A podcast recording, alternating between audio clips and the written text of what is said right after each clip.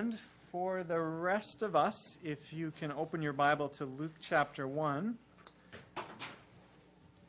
we're going to be looking at verses 67 to 80 in particular, but reflecting on the story of Zechariah and the birth of John the Baptist, and then this great prophecy that Zechariah gives. If you're using the Bible in this row in front of you, um, that will be on page 724. Luke 1, 67 to 80. If Zechariah had one fault, it would be, or it was, that he couldn't believe that the impossible could happen to him. I mean, a, a lot of us believe in the impossible. We believe miracles do sometimes happen, uh, happen, almost always to other people, right? Many of us can accept that somewhere long ago or far away, um, someone could kill a giant with a sling, or um, have a baby at 100 years old, or part the Red Sea, or, or raise a dead person, but that stuff can't happen to us, right? well, why not? Well, that's how Zechariah felt. He, he felt um, that that kind of thing couldn't happen to him, and it was perhaps his one fault. I mean, other than that, Zechariah was an exemplary, or had an exemplary spiritual life. Luke tells us in, in verse 6 of Luke 1 that Zechariah was righteous in the sight of God. He observed all the Lord's commands from the Torah, all those decrees blamelessly. Wow, that's quite an accomplishment. Also, Zechariah's prophetic poem that we're going to look at this morning is full of quotes and allusions to the Psalms and Isaiah and other prophecies in the Old Testament. Zechariah obviously knew his, his Old Testament inside and out. God's word was in his heart enough that when he prays here, Scripture just pours out of him.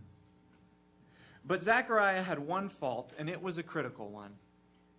It happened when the angel came to him promising that he and his wife would have a child. Now, Zechariah and his wife had tried their whole life to have a child, but they could never conceive. And now they were old. They were far too old to have a child.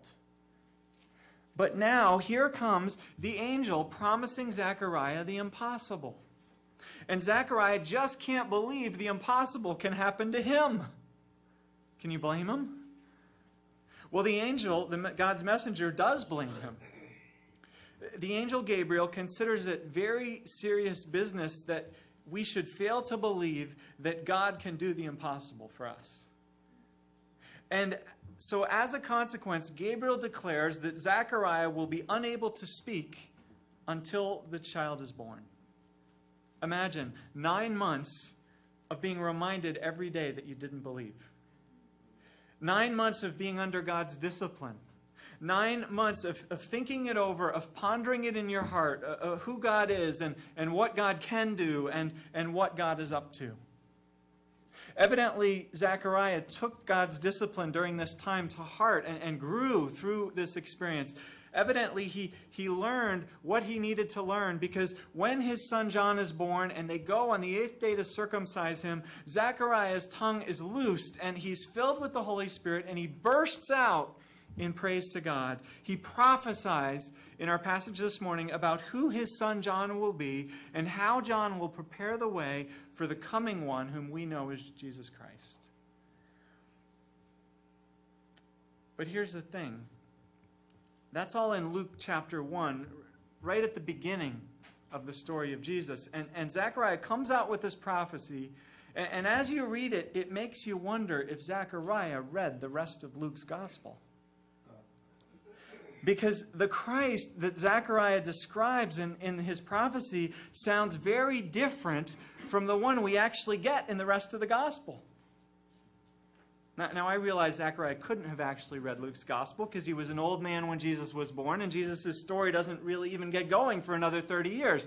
But, but here's my point Zechariah prophesies Christ's coming, but the Christ he describes under the inspiration of God's Spirit doesn't seem to match up with the one that we actually get, which we're going to be reading about in Luke's gospel. Let me give you three reasons I say this.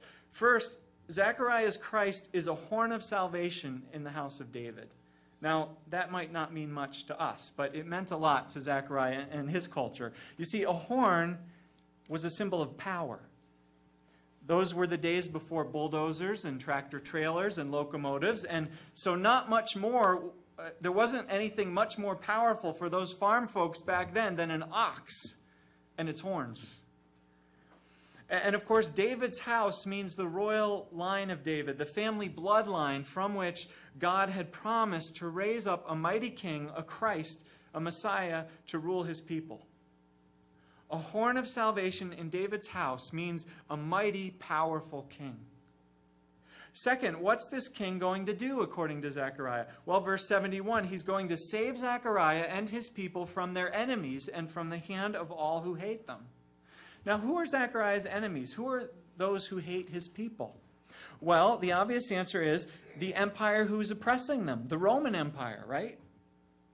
Zechariah is predicting a mighty Davidic king who will be so powerful so as to defeat the Romans, the most powerful empire in the world. But have you read the story of Jesus in Luke? Jesus isn't interested in taking on the Romans at all. No, Jesus hangs around with poor people and, and prostitutes. He teaches people about God. He heals people who are hurting. And then, of course, the Romans crucify him and he doesn't even resist. Has Zechariah read Luke's gospel? And then, third, there's Zechariah's prophecy about who Christ is supposed to uh, be helping out. Verse 69 a horn of salvation for us.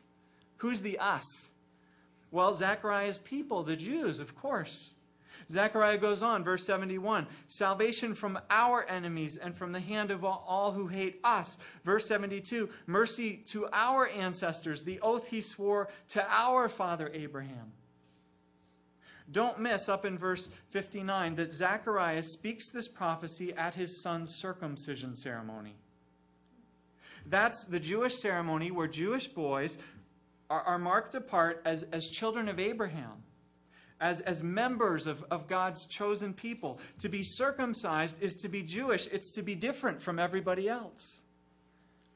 And it's for the Jews, the circumcised, that this Christ is coming according to Zechariah's prophecy. But has Zechariah read Luke's gospel? Because what does Christ do right at the beginning of his ministry in Luke chapter 4? Jesus goes into the Jewish synagogue in Nazareth and he basically tells them no prophet has honor in his own town. And Jesus then compares himself to Elijah, who, among other things, went to pagan outsiders and did his miracles for those Gentiles. And the people in the synagogue got Jesus' drift because th- that Jesus was coming not just for them, but for other pagan Gentiles. Because what did they do?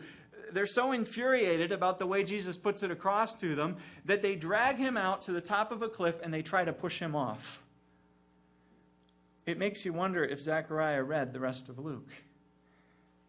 Because clearly the Christ we get in Luke is not the one Zechariah predicted.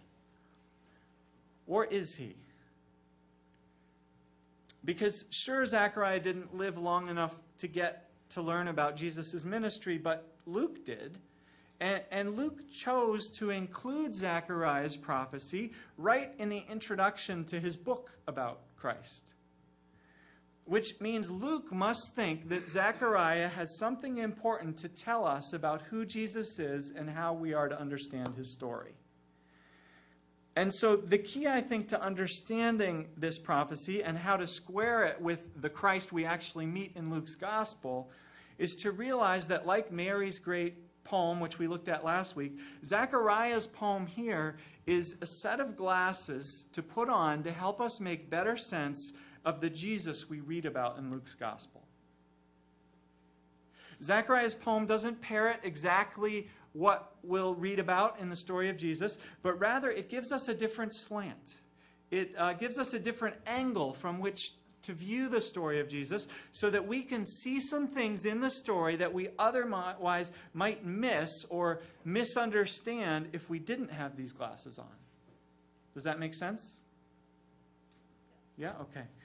Uh, so, what I'd like to do now is, is to put on Zechariah's lenses together and, and see what it helps us to see about who Christ is. And to get us started, to understand Zechariah's prophecy, we have to recognize that Zechariah and his fellow Jews were looking for a new Exodus. Last month we looked at the first Exodus in the days of Moses, right? Um, at that time, God's people were slaves in Egypt, and God came down in great power to, to fight for them against their Egyptian oppressors, to, to lead them out by a pillar of cloud and fire, to provide for them miraculously in the desert, to form them into a people at Mount Sinai by making a covenant with them and giving them his law, and then also by coming and dwelling among them in a tabernacle. All that was, was the first Exodus. It was the defining moment of salvation for God's people. The Exodus showed God's merciful and faithful commitment to his people and God's mighty power that God exercised on their behalf. Now, in the days of Zechariah, God's people were in exile again, this time under the oppressive regime of the Romans, and God's people were longing for a new Exodus an exodus that God had promised them in scriptures like Isaiah 40. When we hear of a voice calling in the desert, prepare the way for the Lord. And so, one reason we know that, that Zechariah is um, prophesying a second Exodus is that he uses the same biblical language which was used to describe the first Exodus. Words like salvation, and redemption and, and rescue and phrases like God visits or, or God comes to his people. Also, we find some of the same biblical images, like light in the darkness, verse 79. Remember the pillar of fire that lit up the night for the Israelites. And the image of the desert itself, which, according to verse 80, is where John the Baptist will kick off this new Exodus. In Zechariah's prophecy, Zechariah is praising God that God is just about to launch a new exodus to once again redeem and set his people free. You could say that Zechariah's prophecy is connecting the dots between the Old Testament, which foretold the, the coming of a new Savior to lead God's people in a new redemption, and the story of Jesus, which is the fulfillment of those promises, despite appearances. And, so, in his prophecy, Zechariah gives us a new set of glasses which enables us to see four things about this Christ and, and the new Exodus he comes to lead us on. So, let's spend the rest of our time looking at these four things. The, the first is who this Christ is who is going to lead this new Exodus. Not another Moses. Moses was a prophet who led the first Exodus. And Jesus was a prophet too, but, but that's not his main job description or identity. No, look at verse 89 again. Jesus' main identity is that he is the Christ, a mighty, powerful king from the line of David. That's what Zechariah wants us to see. Now, if you read the rest of Luke's gospel, you meet Jesus, and, and, you might miss the fact that he's a king because he doesn't act much like any king we're familiar with, right?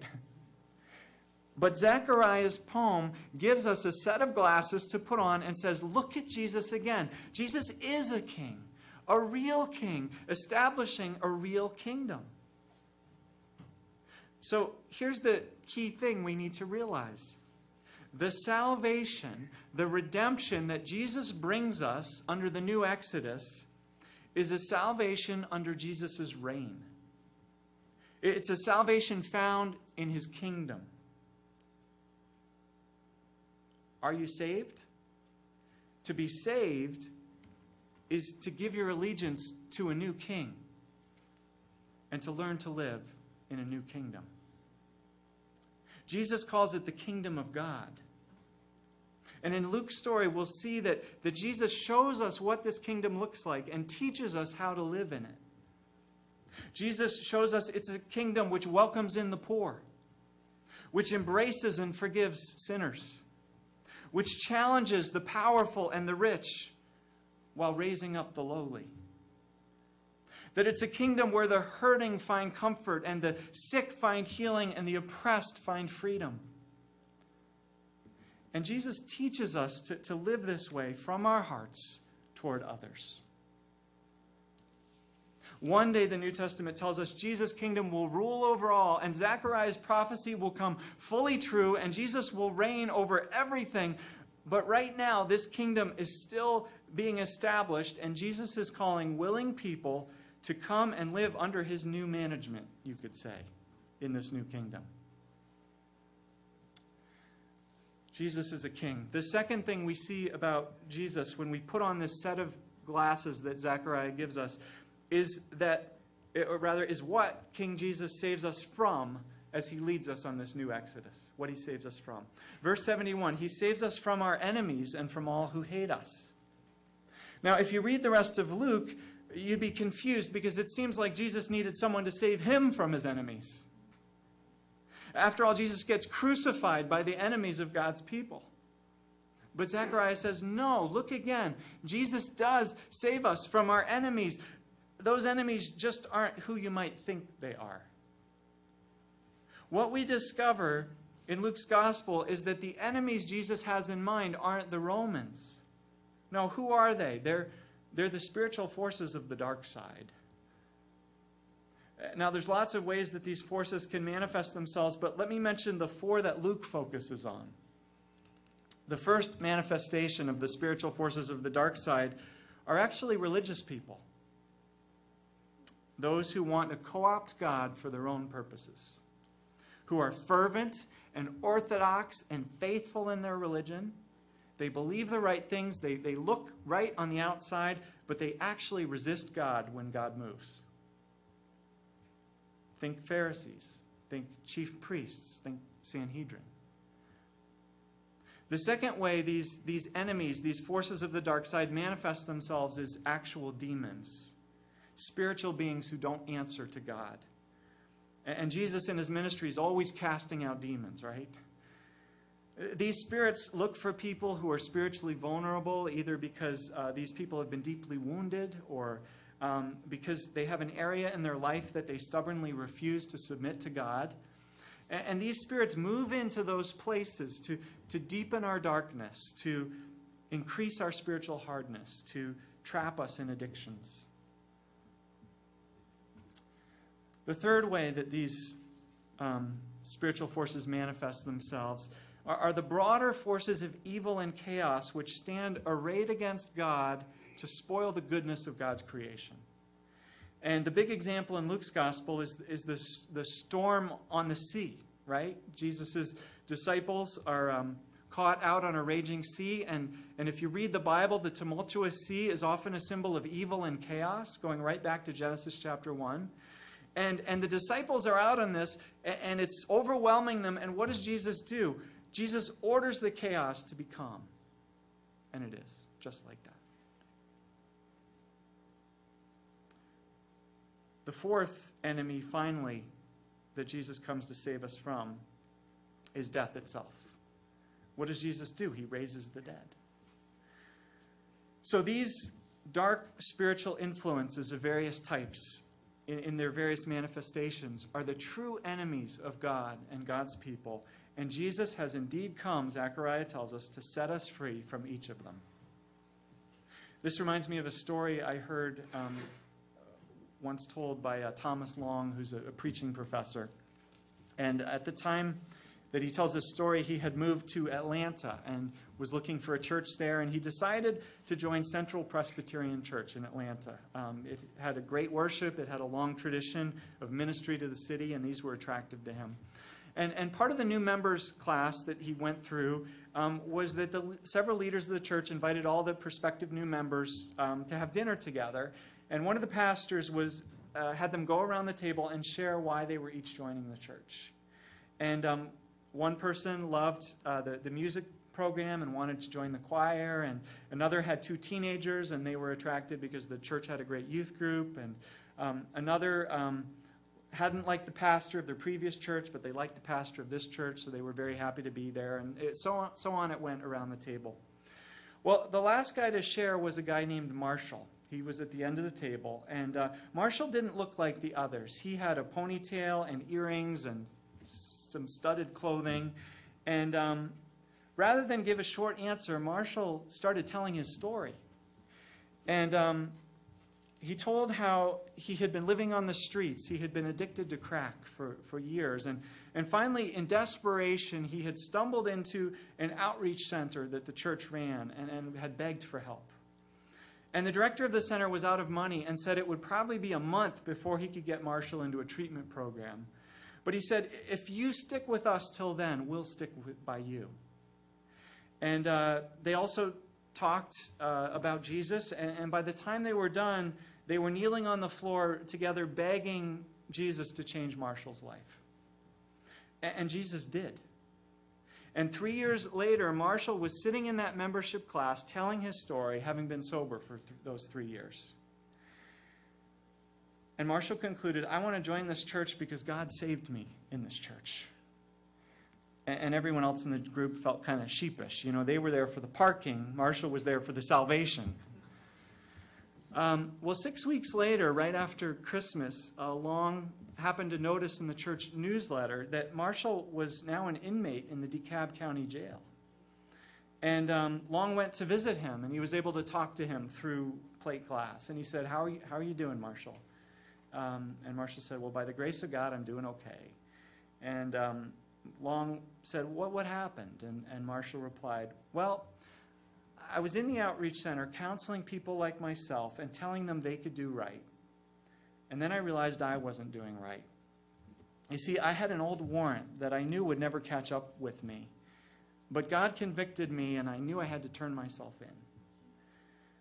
But I'll be out by Easter, he said, and I can't wait to worship our risen Lord at Central Press. And in the meantime, he said, I've got a little outreach center going here and on here in my cell. Um, a lot of people here can't read or write, and so I write letters to their spouses, to their sweethearts, telling them that, that they love them and that they'll see them soon. And I have a prayer meeting for the guards and for the other inmates.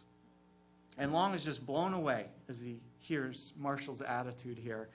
And, and he concludes when he tells this story here, here I was, looking at a man in an orange jumpsuit, set free by Jesus, clothed and in his right mind.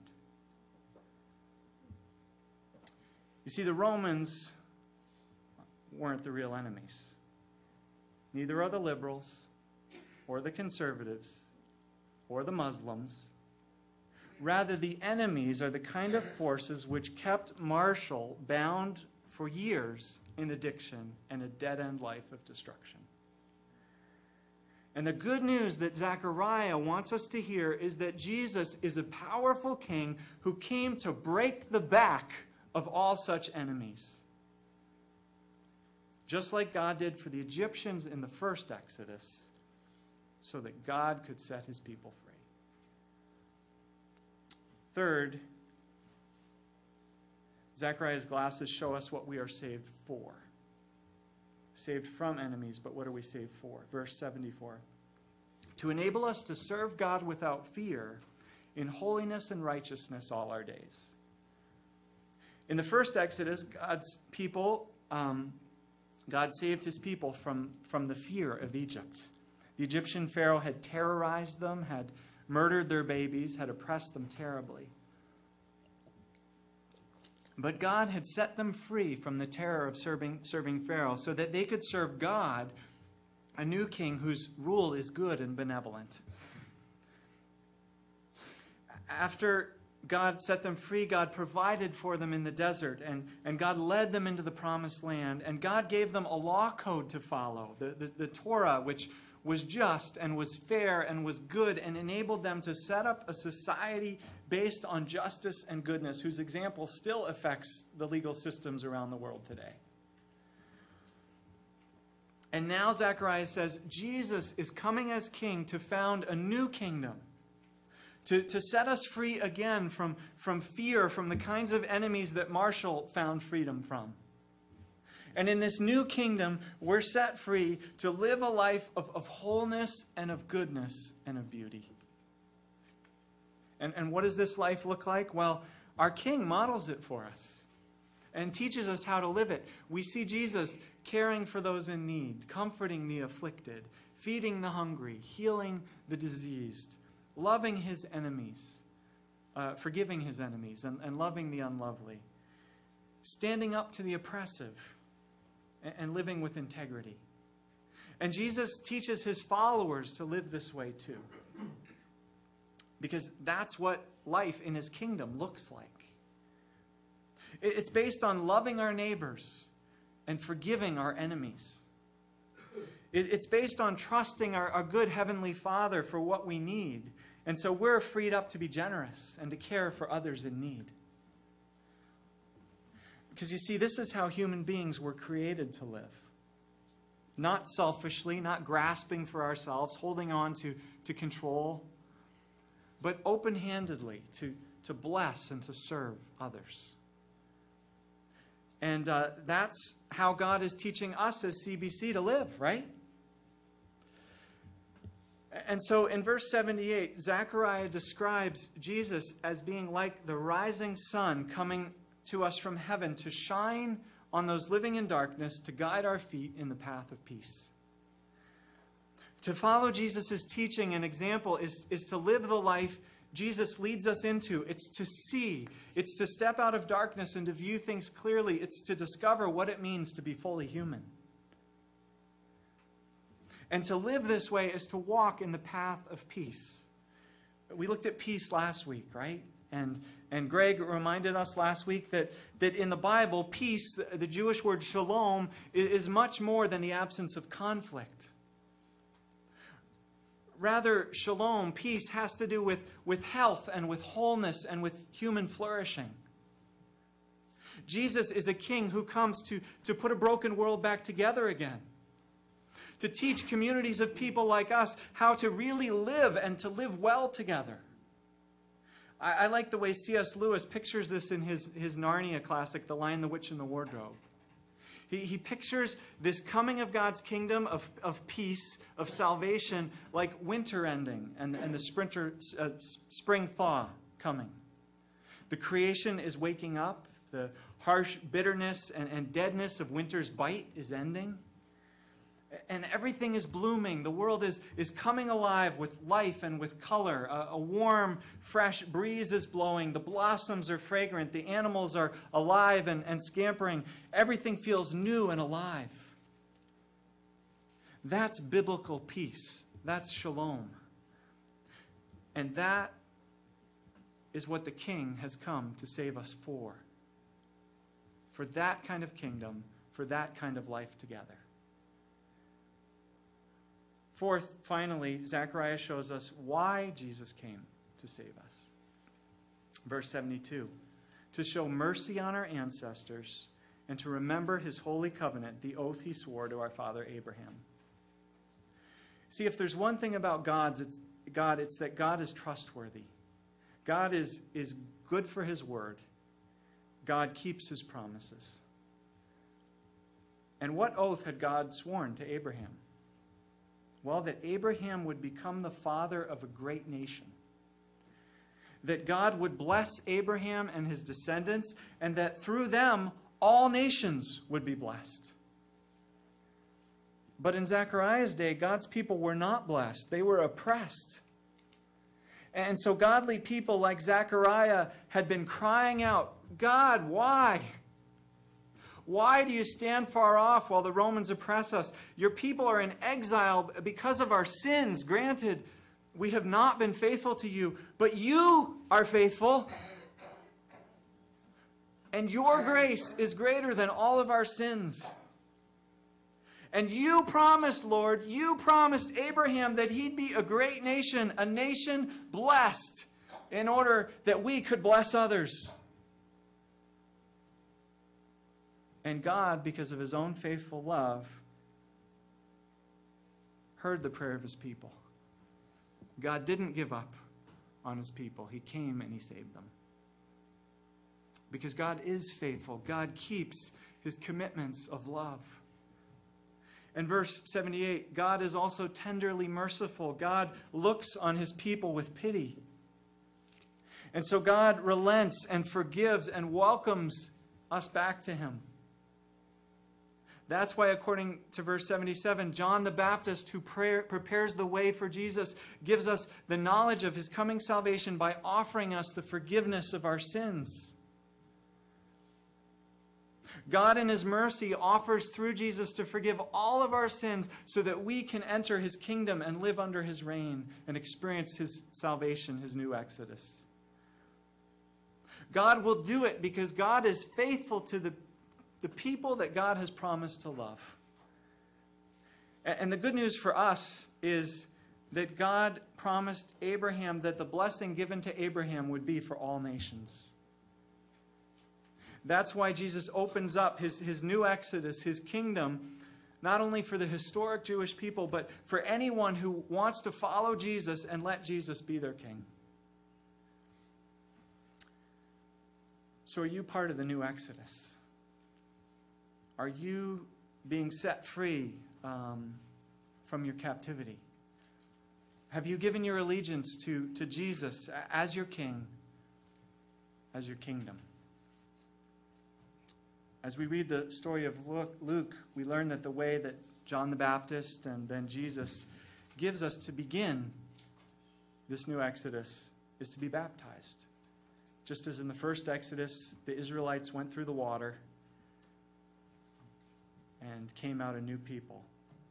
So, John the Baptist, Jesus invite anyone willing to come on the new Exodus to go through the water and to begin a new life in a new kingdom as part of God's salvation.